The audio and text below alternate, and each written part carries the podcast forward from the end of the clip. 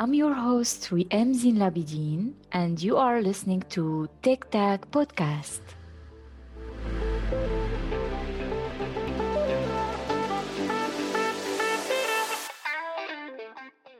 Today, our guest is Flavio Brasil. He's a principal software engineer. He maintains and contributes in different open source projects, and he's a speaker in tech conferences. I'm very excited to talk to him. Let's meet with him and learn more about his journey.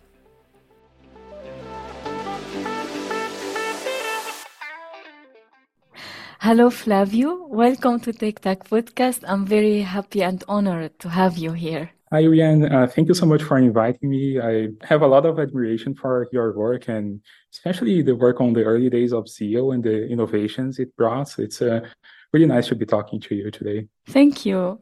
I'm very happy to get the chance to talk to you also, meeting in the conferences and see uh, your great work in the community. And uh, I'm excited to learn more about your journey. But first, for those who don't know you, could you introduce yourself and tell uh, something about like fun facts about yourself? Sure, sure. So um, I'm a software engineer. I'm originally from Brazil. I live in the US these days.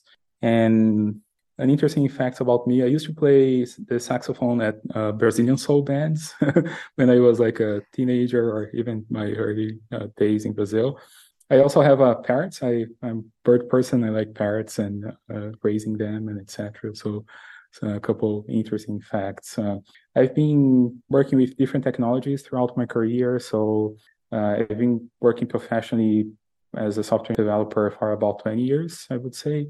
Uh, but since my early uh, days, like uh, as an adolescent, I always was passionate about programming and like trying to understand and uh, new things. Mm-hmm. How you got interested into programming in the very beginning? How uh, did you get the inspiration to start? So I would say even as a young child, technology in general was really interesting to me. I didn't have access to computers for a long time. Uh, so initially, I think when I was 11, around 11 or 10, uh, I had a friend that had a computer.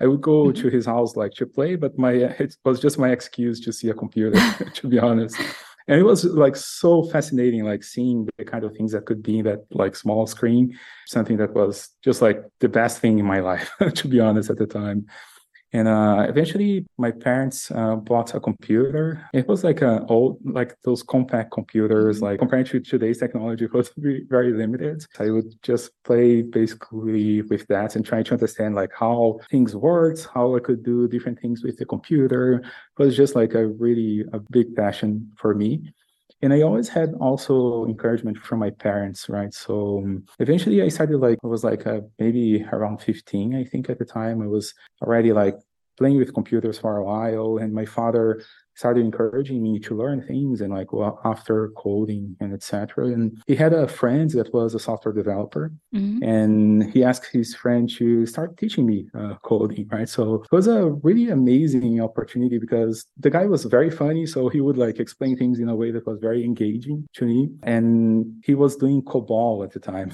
so I my first language was COBOL.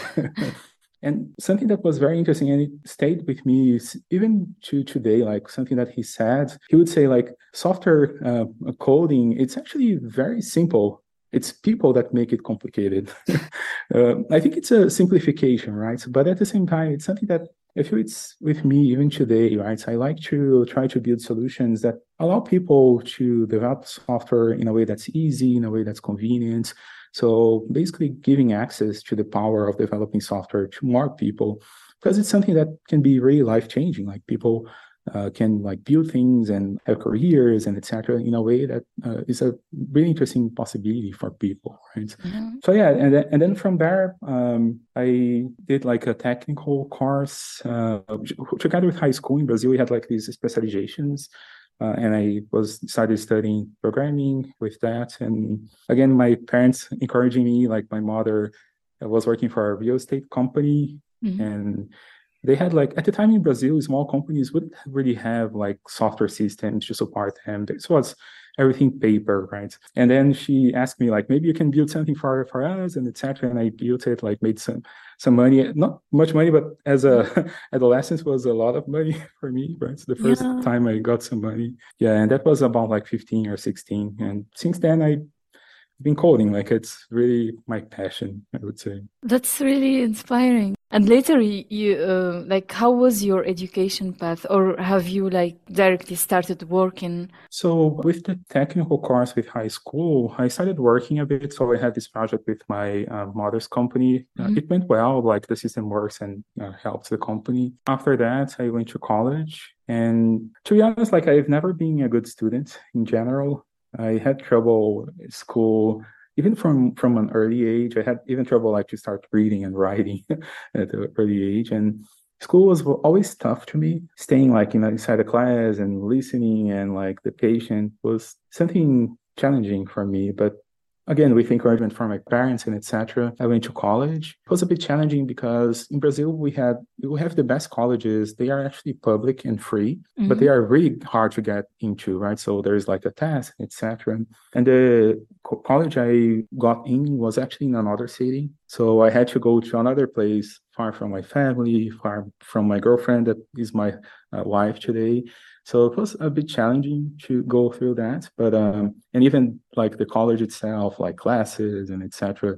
I always have had trouble with that, but I made it through and then finished uh, the college after a few years. Yeah, and that was my basically my study in terms of programming. Mm. Uh, when you started applying for different jobs, uh, how uh, did you start? Like, um, did you look for uh, the offers in the internet or have you continued uh, with your first opportunity at the company? So the first opportunities I had were actually internships as parts of the technical course in high school and then college. And as the, the initial internship after the high school uh, was an interesting, I was basically an IT guy in a small office. Uh, and I would like give support to people to use computers, trouble they would have with network or the computer itself. I would help that uh, do just a little bit of coding. And it was an interesting opportunity because my first time with uh, like having contact with a corporate environment.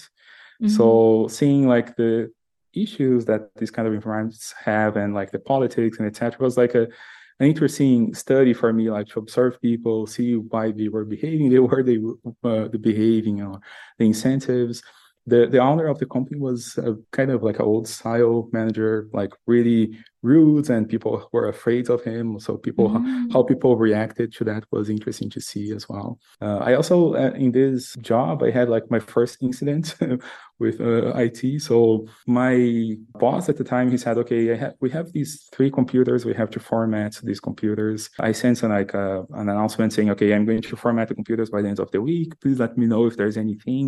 At the time there wasn't like cloud or synchronization or backups. Like people would just work on things on their computer and if they lost it, it was just lost, right? And yeah. by the end of the week, I formatted the computers. And one person, he was a French guy working in Brazil, and he came back the next week and he saw the computer formatted, and he had one year of work in that computer.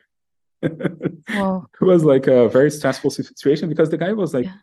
he lost a lot of a lot with that, right? So and he was like so upset like i thought even he was going to hit me at some point. But at the same time i think it was an interesting uh, learning because i saw how software how systems can be something really central to people's lives right? So being careful with what you do being careful with how you do things to make sure like your clients people that you are working with have a good experience don't lose what they need for their work it's something that was an interesting lesson from that uh, and then later after college, I did an internship and I worked for many years in Brazil for telecommunication businesses. Mm-hmm. So basically building systems for billing users, for managing users, integrations, kind of all aspects related to telecommunications. And that was my first internship at a company that was a Portuguese company in Brazil uh, initially, and then I went to another one. So for many years, I was working in that area of uh, CRM and billing for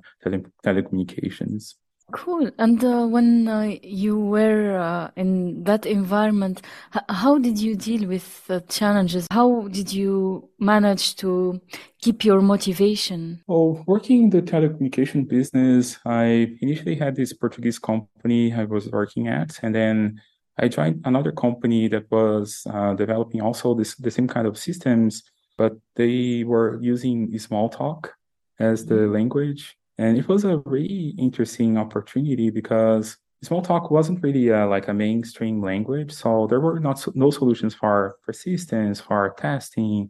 So they built many of those solutions. So it was interesting to see like how it was kind of like a small branch of how software engineering could become, right? So it forked as like its own thing with persistence and like unit tests. And I learned a lot from that especially Smalltalk i i still miss the developing environments from Smalltalk because it's very convenient. Yeah it was a, an interesting opportunity. But in brazil at the time there was no wide career path right? So there was like no way of you to grow as a software engineer uh, just like in the technical side. As you grow you would become a, a team manager like a bigger team manager a project manager and I followed uh, that path, and I became a manager at, mm-hmm. the end for a large project at the company. It was really difficult uh, because first I really love coding, and I wasn't doing coding at the time, so it was like something missing in my life. Uh, at that point. Mm-hmm. and i was dealing with a project that was really problematic like the client was like trying to find the, our company like uh, apply fines and etc and like there was lots of like conflicts and like renegotiation of contracts and these kind of things. And at that point was really hard for me because I saw that that wasn't the path I wanted to follow.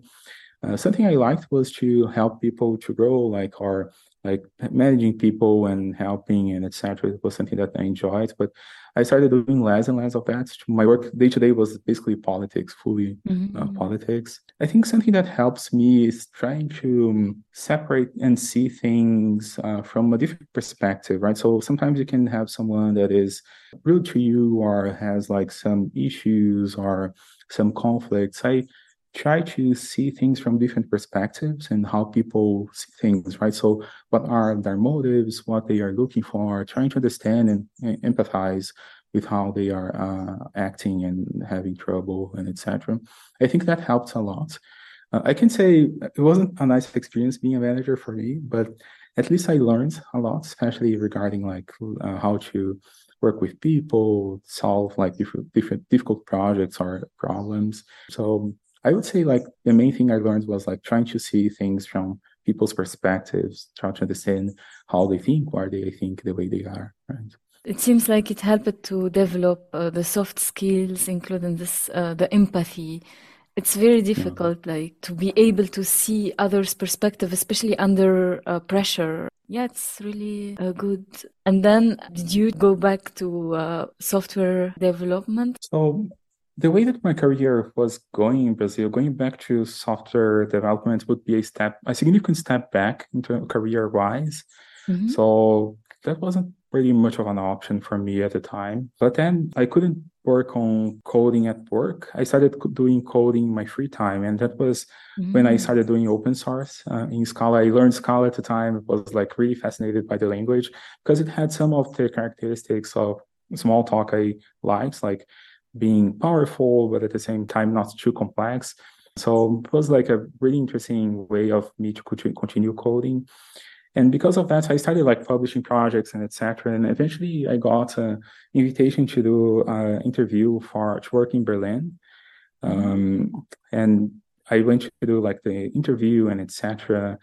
And even though at the time it was a significant step back in terms of like how much I was going to earn or like the position, but the opportunity to learn from a different environments, like building different kinds of systems, and especially the company was a kind of like a larger scale uh, mm-hmm. system. Mm-hmm. I was working at, in Berlin for SoundCloud. Uh, SoundCloud at the time was growing like crazy, like the platform was growing very quickly. Uh, so I decided to go to Berlin to start working there.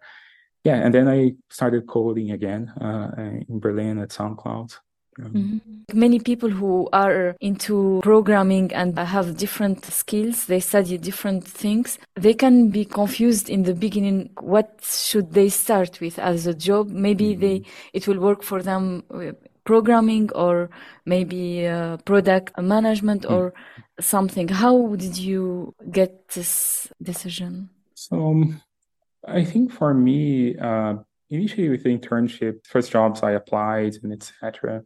But a lot of my career later was defined by open source. So, mm-hmm. for example, when I went to Berlin, it was because of my open source work, and then to the US, also open source.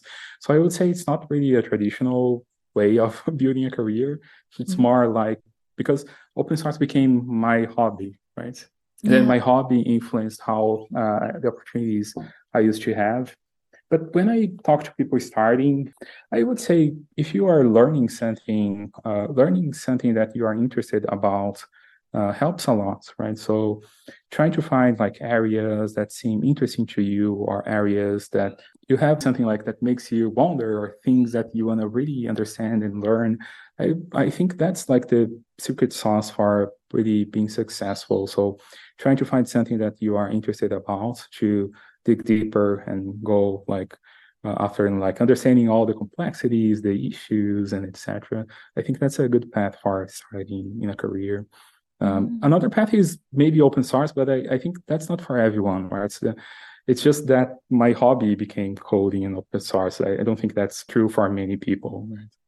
Mm. You mentioned uh, a good point about like being curious to learn more helps you to be passionate about something and you develop more skills into programming mm-hmm. or into anything that you are interested yeah. about. I think also maybe if you are starting, like trying to find good references, people that can help with mentorship or teaching or even just like talking about directions, things you can explore.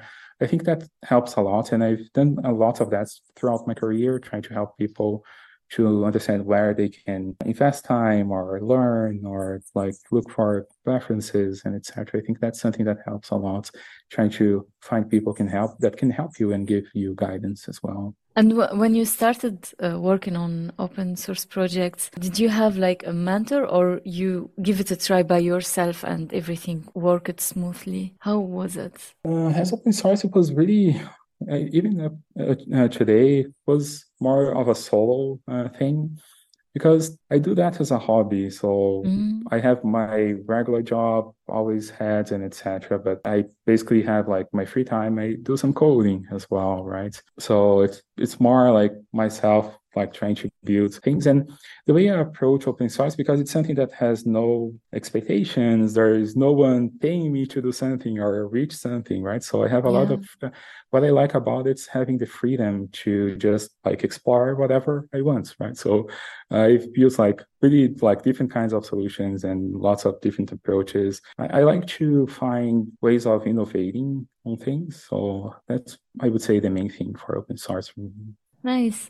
We can go back to the SoundCloud experience.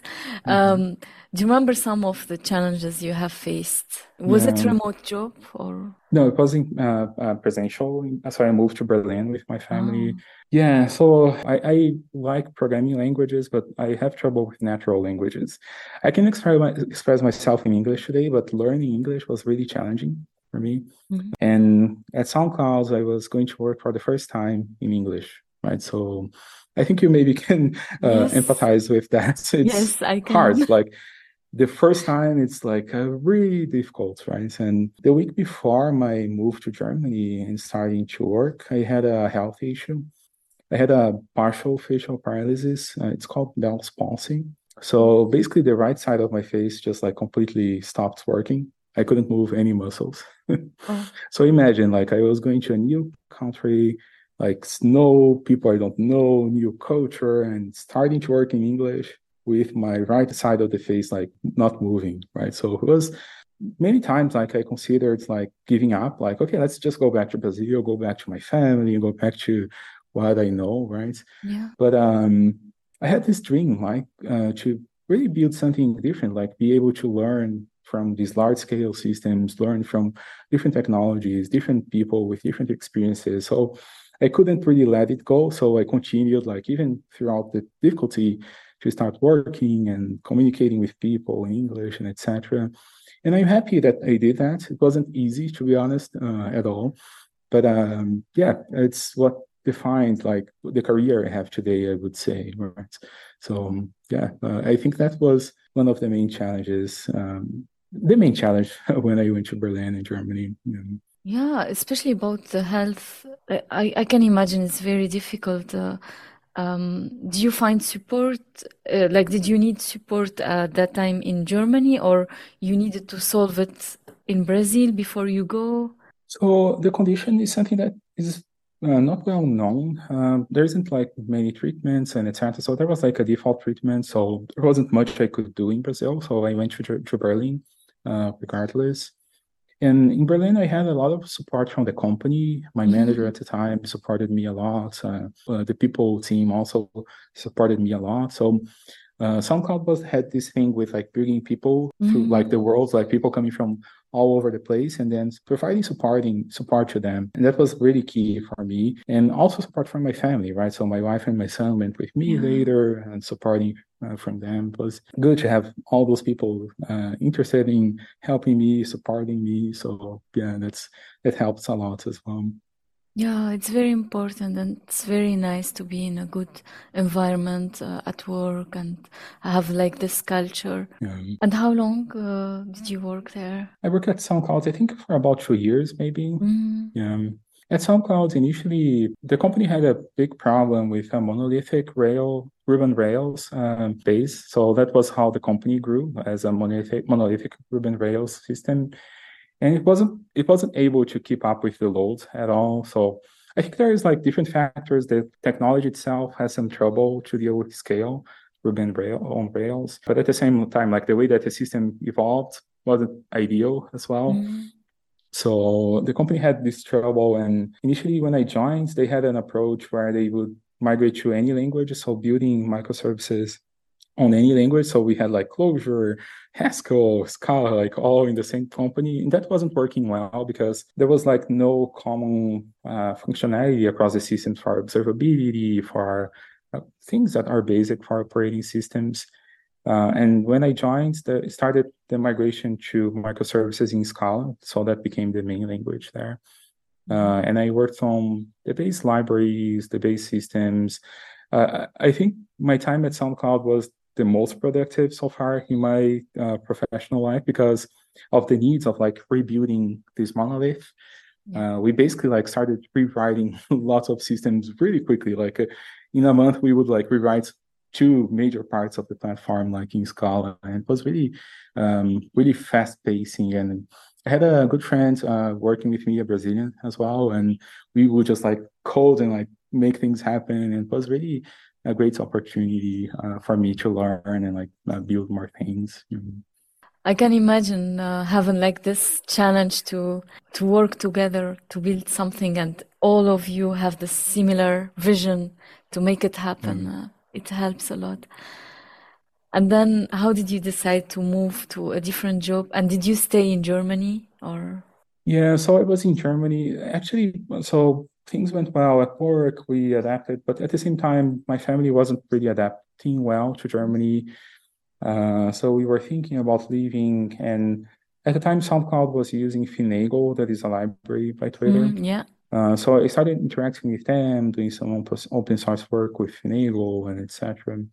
And because of that, they invited me to do the interview with Twitter. It was a very stressful process because going to the US, the visa question is really difficult, right? So mm, yeah. uh, you have a lot of process, like really stressful interviews, and like it's it's not easy. And I was um, fortunate to be selected by the H1B lottery. So I mm-hmm. could I could not not be selected, right? So I I was I got it. So yeah, that's how I went to then to the U.S., uh, San Francisco Bay Area, and it's been where I am um, up to this day. Mm-hmm. Yeah, and that's how I ended up at Twitter then later. Interesting. And like, how was your experience there? So uh, when I went to Twitter, it was like really fascinating to see how like pretty large scale systems work and like the kind of problems those systems have. Like it, it was a really great experience. Like I met people really bright and that taught me a lot. Like I learned so much about the systems, the problems, and like um, being able to collaborate people that were like wow, so people that were really references to me. Um, mm-hmm. So yeah, it was a really great experience. Um, even at SoundCloud, I had like this interesting performance work. I like to learn new things. So when I feel that I'm not learning or like doing something different, it becomes like a bit difficult for me. So at Twitter, being a big company, I was able to change teams a few times. A few mm-hmm. times. So initially, I was working in the tweet service, and then I went to a completely different area that was big data libraries. Mm-hmm. So like jobs um, in Hadoop and etc. Twitter has like its own library called Scalding for uh, defining jobs. At mm-hmm. least had I don't know how things are today. So um, and working on big data was very interesting because it was like a completely new domain. I didn't know anything. So like okay, let's go again, learn from the basics, start like building and etc. It was really mm-hmm. nice to be able to do that. And then later because of this focus on performance, I always had like this context with the Java virtual machine, the JVM, mm-hmm. and I wanted to learn it like deeper, right? So understand how things really work internally. Uh, and then eventually I changed teams again to work on the JVM uh, team at Twitter. I think the people that were in the JVM team at Twitter, they are just like the people who created like the major garbage collectors of the JVM, mm, wow. like are really like people that are references in the field. So I learned so much from them. Like it was a really good opportunity. And at that time, like uh, performance became more of a focus for me. So in the JVM team, I was basically working on performance optimizations, production issues related to performance. So performance became more of like my main role mm-hmm. uh, at that point. Mm. Nice, and like uh, changing from different teams, this uh, having like that opportunity to also always keep learning, keep growing in different areas, and you don't get bored, and uh, mm-hmm. it gives you more like the motivation that every day you have new challenges, etc. Mm-hmm. Yeah, it's a really good uh, opportunity. And uh, do you remember some of the challenges you have faced there? So uh, sometimes like corporate environments are difficult, right? So you have lots of politics, lots of like things that happen that are difficult to understand. Mm-hmm. So in working on performance, it's a bit challenging domain. People really need you when they need you, but not necessarily when they don't need you, right? So uh, mm-hmm. uh, it's hard to raise an awareness and have the credit for your work sometimes in performance. I faced some of that. So uh, even though I was able to deliver like major optimizations for Twitter, sometimes like doing things or like being able to influence technical decisions was not so easy for me. So I would say that was something that was a bit challenging. And but I, at the same time, I started learning more about those things, how I can improve and be a better engineer, be able to talk about my work, be able to show my work, and etc. It was something that I didn't bother much before. Mm-hmm. Are you for promoting your work? You make it visible yeah. better than say nothing and feel like they are not seeing your value. Yeah, so I would say I wasn't pretty successful at that at Twitter because I don't know, I couldn't see it as something that was interesting to me. So I just like kept pushing, not like really working on that. But eventually I started like focusing on that and trying to document my work and like show the results and etc. I think even if it's something that feels like, okay, why are you like trying to promote yourself? Like that's not something nice to do or something like that. But it's important because how can people know what you're doing and the value what, of what you're doing if you are not talking about it, right? So yeah. Um, yeah, I started structuring more my projects and like producing documents and etc. And that helps a bit. And later, when I joined the company I'm in now, I started doing more of that as well. And I fe- I saw how that can be also a good way of helping other people to understand problems, to see problems for different from different perspectives. So I started valuing more like writing and about my work and I do um, this new job. I agree. I find that it's important to like to document things and also to promote your work etc because at the end other people will learn from you and also they will maybe they will discover other things and they will do the same it becomes mm-hmm. like a culture and that will value each individual. I think it's also nice to do an effort mm-hmm. to do a presentation, to do a demonstration. Maybe they even didn't know that because sometimes people mm-hmm. Uh, see mostly the front and they see only pictures. They don't know even what's going on.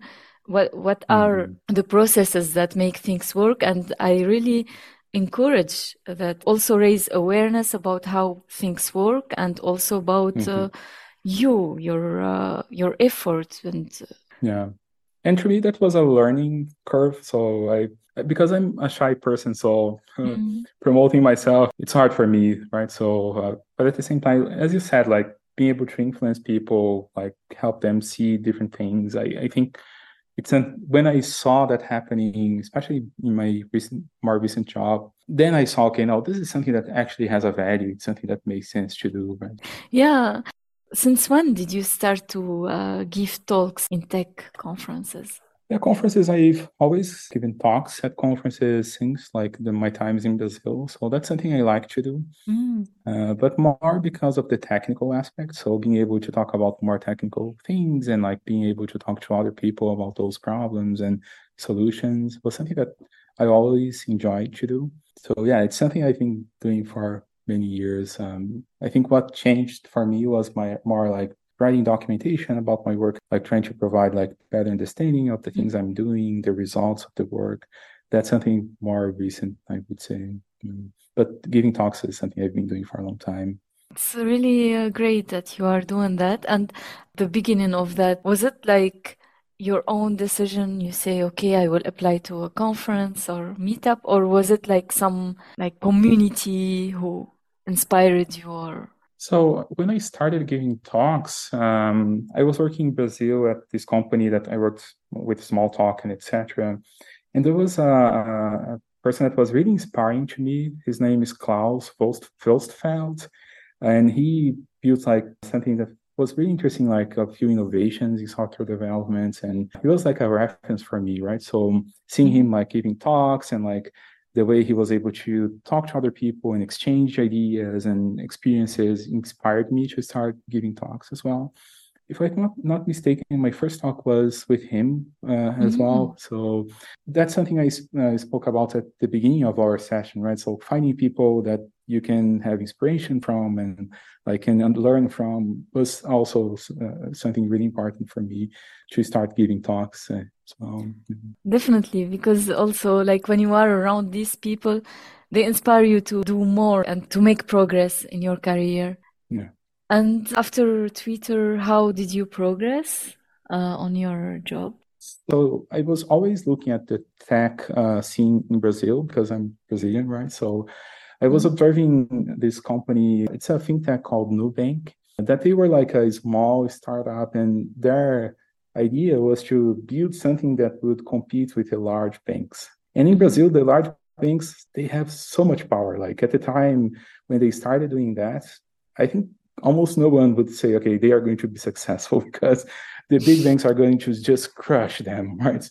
And that wasn't the case. Like I started seeing the company growing and growing and growing and growing. And it was like, wow, that's so amazing. Like a Brazilian company, Brazilian people building something so big, so amazing, the tech scene, right? So I was really impressed by the company, but I didn't think I could work for, for them um, because like working, I was in the US, the company is in Brazil and etc. But to my surprise, later someone from the company reached out to me and said, "Okay, do you want to come work with us?" I was like, okay if that works. Yes sure. Like I, I, i'm very interested. And it worked out. Like i was able to join the company. And it's nice to be working with like american people brazilian people as well. Mm-hmm. so uh, because i can walk like the different cultures uh, well uh, both yeah. american and brazilian. So it's been a really great experience. I joined the company as a performance engineer. So um, there was no performance team uh, at the company, uh, and they were growing like really fast and having scaling issues. Mm-hmm. Um, mm-hmm. So I joined to help uh, form this performance team, the systems performance uh, team at the company, and it, has been like a it's a was an amazing uh, opportunity because when I joined and the team started, I started with this person who invited me to do the interviews. Uh, he was like an engineer with me starting the, this new team. And he became like a good friend, like someone that I admire a lot as well. And we built something that was like the company was having outages almost every month, like major outages. And it was really hard to see a path to solve those issues. And we decided to build something new, like an innovation to solve that problem. It was a really risky move, right? Mm-hmm. So I was just joining a new company. I'm going to build something no one has ever built, like an innovation. Should I really do that? But uh, at the time, I couldn't see like a better path to solve the issues we were having. And we started just like, okay, let's build it. And I'm really grateful to the person who invited, invited me to work there, uh, his plan to work with him like on this project because we just like started coding like and trying to solve all the issues that came in our way to really deliver the projects and we were successful. Like we were able to deliver uh, the solution to an adaptive uh, way of like sizing the number of threads in applications. It's something very low level but it's a, a way that no one does and it works really well and it solves the solves the instability that we were having. So yeah it's been a really great ride but it, like I said, I like to change teams. so I helped just farm the, the performance team at Nubank and we delivered this project, some other projects. And I'm now moving to a new team uh, to work on a new area. So I'm working on solutions on top of large language models now. It just started a couple weeks uh, before uh, recently. Oh, That's really interesting. And you are uh, using different programming languages, or did you stay so, with uh, Scala? Actually, Clojure is a sorry. Uh, Nubank is a Clojure shop. So um, mm-hmm. Nubank actually bought uh, Cognitect, that is the company uh, that is behind Clojure and a database mm-hmm. called Datomic as well. So it's uh, mostly a Clojure uh, shop at Nubank.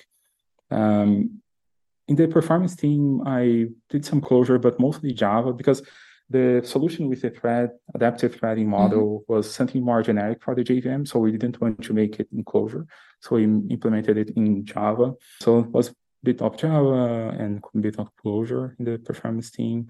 And now for my new team, I'm not sure yet, but I've been exploring using Scala and it seems promising because Scala has some features that you don't see in other languages. For example, to be able to reflect on um, to do meta programming uh, on codes and to be able to provide more higher level abstractions for people to make things simpler. And the domain of large language models is very dominated by Python uh, mm-hmm. nowadays.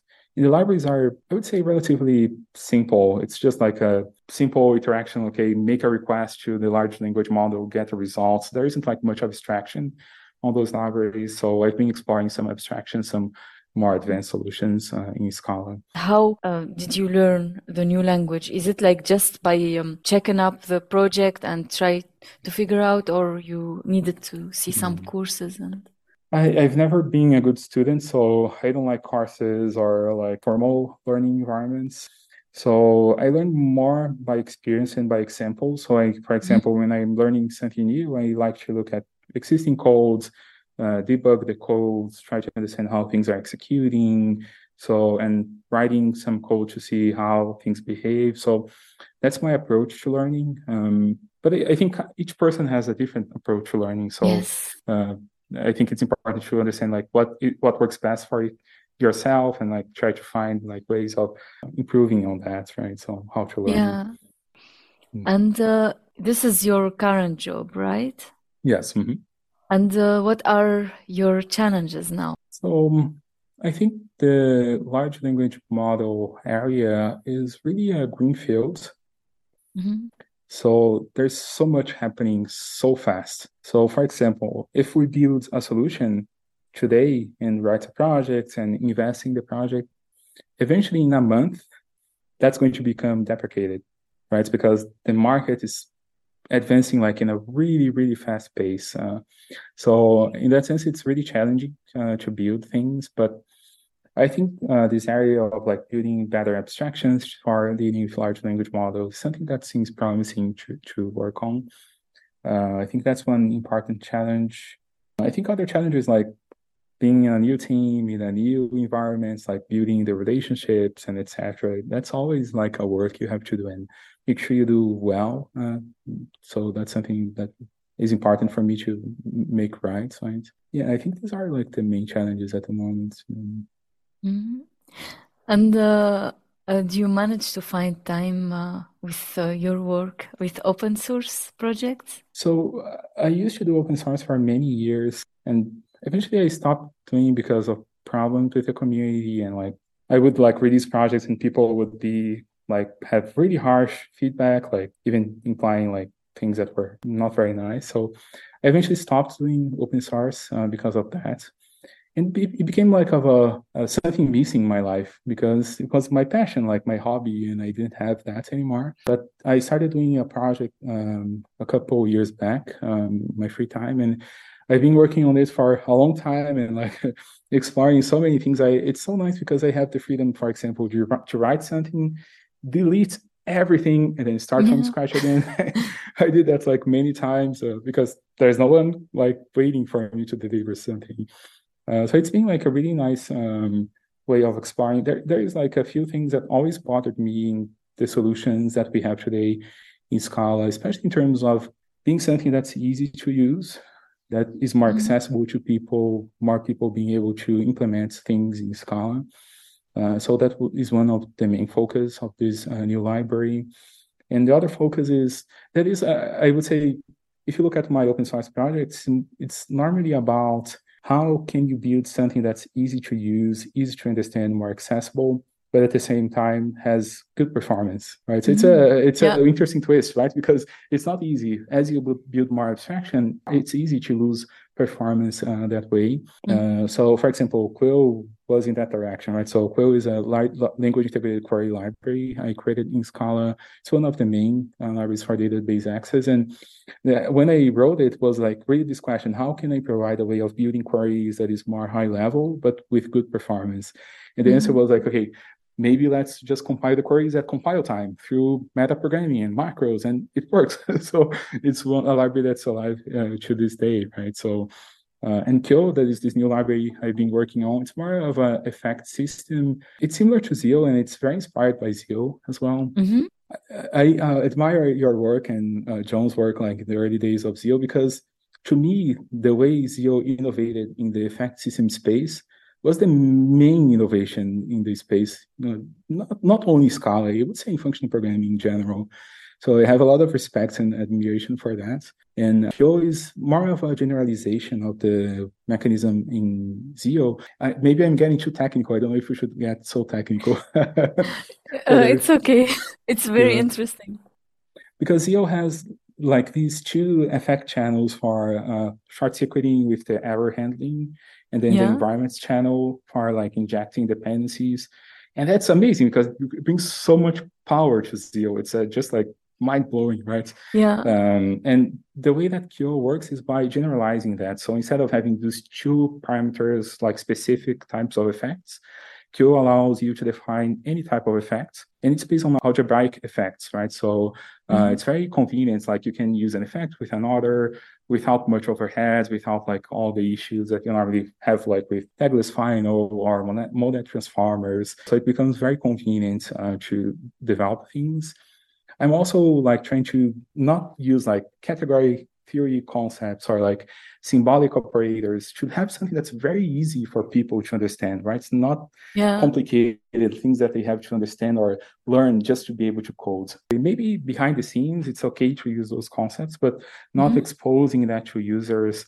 Uh, something that I feel is difficult as well is like all these symbolic operators. Mm-hmm. Um, for at least for me, it's I, I don't feel well like working with these operators. So just like having something that's like playing uh, regular English, like that people can understand better, and also providing a way of using direct syntax uh, that is like async await but generalized to any effect, right? So not necessarily async, async but mm-hmm. other effects as well. So that becomes much more convenient for people, newcomers, and also the car itself had like a lot of this work of like how can we build can i build something high level has good performance so the car has like some characteristics that make it like have a performance that uh, is like in a new level if compared to the current effect system so i'm really mm-hmm. excited about that um, I had like the issues with the community over the years, so I've been pushing like release the project for a while because of that. But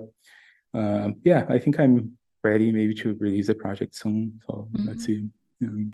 You are ambitious. You have a lot of ideas. Uh, you put in open source, but when these challenges uh, come on the way, the obstacles more than challenges, how did you cope with them to be able to continue to move forward? So for a long time, like the early days, I published many libraries. I even lost count of how many libraries. And to me, it was really a hobby. So I would like develop something cool. Let's just share yeah. with people, right? So no pretense. Like uh, it's really to me as a hobby, as a way of exploring things. But then, like the feedback would be like people implying like that I'm, I don't know what I'm doing. Like, sorry, I don't know like the basic of like things. Like it, it's not nice, right? Nice, right? So for a long time, yeah. I just ignored that. Um, so up to Quill and etc. But then my last project was Monadless. Um, it's a very interesting innovation, right? So I, I didn't think like it was a perfect library without any issues or anything like that. But the mapping from direct style is like kind of async await to monadic transformations. It's a very interesting thing to do. Like yeah. if if you show that that mapping can be done, it's an interesting innovation in that space.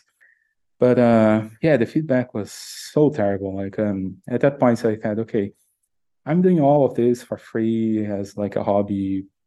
If it's not fun, okay, I'm gonna just stop. So for many years, I wasn't doing open source in Scala, but I'm start, I'm doing it now again, like trying to. Mm. I don't know. Let's see. Like I, I want to publish the new project. Um, but it's so at the same time, it's so nice to just work by myself. No yeah. users asking for fixes, no pull requests from people, no people complaining about like not solving their problems. It's just myself building something in code, right? So, but at the same time, it's nice to be able to share your work, to be able to influence directions of innovation in the community in technology. So, yeah, I hope I will be able to publish the project and not deal with too many issues. Mm. When I saw you presented some of your work, it is a good idea. When you see like there are people who are seeing that and at the end, if some people think it will not help them to solve their problem, they don't need to comment on that. Exactly. They people... don't need to use it. exactly. They don't need to use it. But there are people who appreciate your work because you are offering something that is accessible uh, and make it easier for people to be uh, to build uh, programs with also high performance. You like you are offering a good solution and mm uh, there are people who can use that work can be involved, but if they think that it's not useful or for them, I don't think it is useful also to put that comment or. Um, yeah. I, I don't really have a problem with like using monads and etc. I don't have difficulty with that. It's just that I see my career working with Scala, I've seen so many people struggling with that. So yeah. okay, let's build a solution to help these those people. I I think that's a reasonable thing to do, right? So yeah. the feedback is like this this kind of solution shouldn't even be allowed to exist. That was like the feedback, right? So yeah, you know, it's hard to to continue if that's what you have to deal with, right? It means that maybe you are building something that can influence people to use, so they will go towards your solution and. Uh, and mm-hmm. it will make maybe yeah it is maybe politic or something yeah, yeah. it could be and uh, to wrap up uh, i would like to ask uh, if uh, you have like an advice you would like to share with people especially those who are starting their journey and uh, are interested about your path mm-hmm. So thinking of my career and the challenges i faced over the years I would say something, and it's something that when I mentor people at work, I normally uh, try to communicate as well. That is, even though you can see like people that are really accomplished, like people that are references in the field or things uh, things like that, we are all figuring things out as we go. Yeah. No one has the perfect solutions for everything. No one has the knowledge to do everything. No one is really like uh, just knows how to do everything. We are all figuring things out. So um, don't be afraid to share your thoughts. Don't be afraid to ask questions find ways of collaborating with other people, find ways of helping other people with their ideas, find ways of working with people on your idea. So sometimes like people think, okay, you have to be like kind of a genius to code like perfectly code without any bugs, and that's how you're going to be successful. That's not true at all. Like the people that I see that are successful are the ones that are able to take feedback and learn from it. It's like help other people to grow, like learn and express your ideas and explore your ideas and build things that sometimes might be risky as well. Taking risks, I think, is a lot of that as well.